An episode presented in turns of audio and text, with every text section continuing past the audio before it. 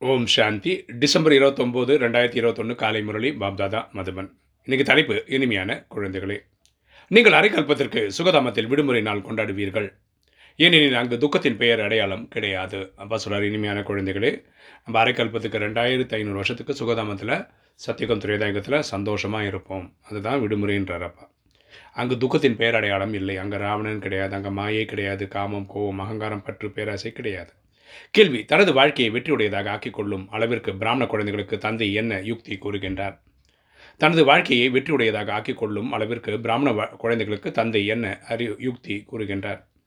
பதில் பாபா கூறுகின்றார் இனிய குழந்தைகளே தனது வாழ்க்கையை பயனுள்ளதாக ஆக்கிக்கொள்ள வேண்டுமெனில் தனது உடல் மனம் பொருள் அனைத்தையும் ஈஸ்வரி சேவையில் ஈடுபடுத்துங்கள். அப்பா சொல்கிறாரு இனிமையான குழந்தைகளே உங்கள் வாழ்க்கை வெற்றியுள்ளதாக பயனுள்ளதாக ஆகணும்னா எண்ணம் சொல் செயல் மூலமாக பரமாத்மா சேவையில் ஈடுபடுத்துங்கள். தந்தையை பின்பற்றுங்கள். பா ஃபாலோ பாபாவை ஃபாலோ பண்ணுங்க. பிறகு பாருங்கள் அதற்கு கைமாறாங்க என்ன கிடைக்கிறது? அதுக்கு பாருங்கள் என்ன பலன் கிடைக்குதுன்னு. ஆத்மா தங்கமாக ஆகிவிடும் ஆத்மா தூய்மையாகிவிடும். உடல் மிக அழகானதாக கிடைக்கும். அங்கே கிடைக்கக்கூடிய உடலில் சத்தியுகத்தில் நூற்றி ஐம்பது வருஷம் வாழ்ந்துடலாம் திரையதால நூறு வருஷம் வாழ்ந்துடலாம். அளவற்ற செல்வமும் கிடைத்துவிடும். அவ்வளோ பெரிய பணக்காரராக நம்ம வந்து போவோம்.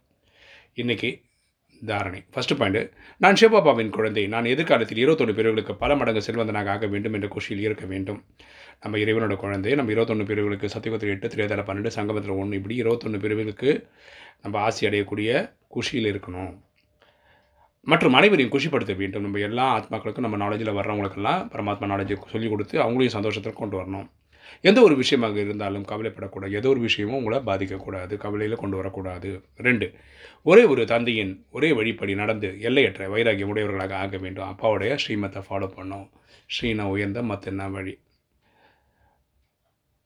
ஒரு தந்தையை பின்பற்ற வேண்டிய நம்ம அப்பா அப்பாவை ஃபாலோ பண்ணோம். இன்றைக்கி வரதானம். ஆன்மீக போதை மற்றும் இறக்க குணத்தின் மூலம் புது உலகை படைக்கக்கூடிய விஸ்வ கல்யாணக்காரி ஆகுக. ஆன்மீக போதை மற்றும் இறக்க குணத்தின் மூலம் புது உலகை படைக்கக்கூடிய விஸ்வ கல்யாணக்காரி ஆகுக.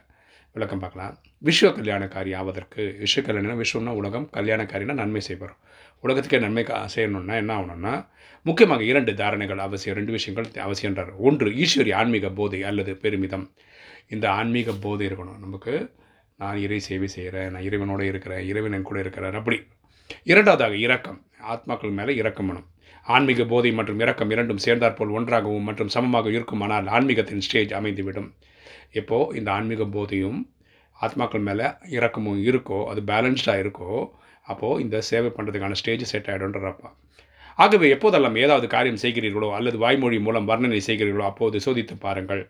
இரக்கம் மற்றும் ஆன்மீக போது இரண்டும் சமமான ரூபத்தில் உள்ளனவா? எப்போ சேவை பண்ணும்போது செக் பண்ணி பாருங்கள் இந்த ஆன்மீக போதையும் இருந்து நமக்கு ஆத்மாக்கள் மேலே இறக்கமும் இருந்ததுன்னா சேவை சூப்பராக போகும்.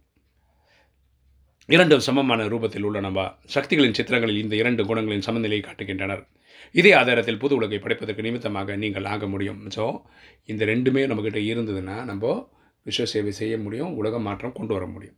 இன்றைக்கி ஸ்லோகன் பாபாவின் அன்பிற்காக வீண் சங்கல்பங்களை பலியிட்டு விடுங்கள். இதுவே உண்மையான பலியாகும். பாபாவின் அன்பிற்காக வீண் சங்கல்பங்களை பலியிட்டு விடுங்கள். இதுவே உண்மையான பலியாகும். எது உண்மையான சரண்டர்னா பரமாத்மா அன்பு கிடைக்கணும்னா இங்கே லௌகீக விஷயங்களில் இருக்கிற பற்ற விட்டுடுங்க. ஓம் சாந்தி.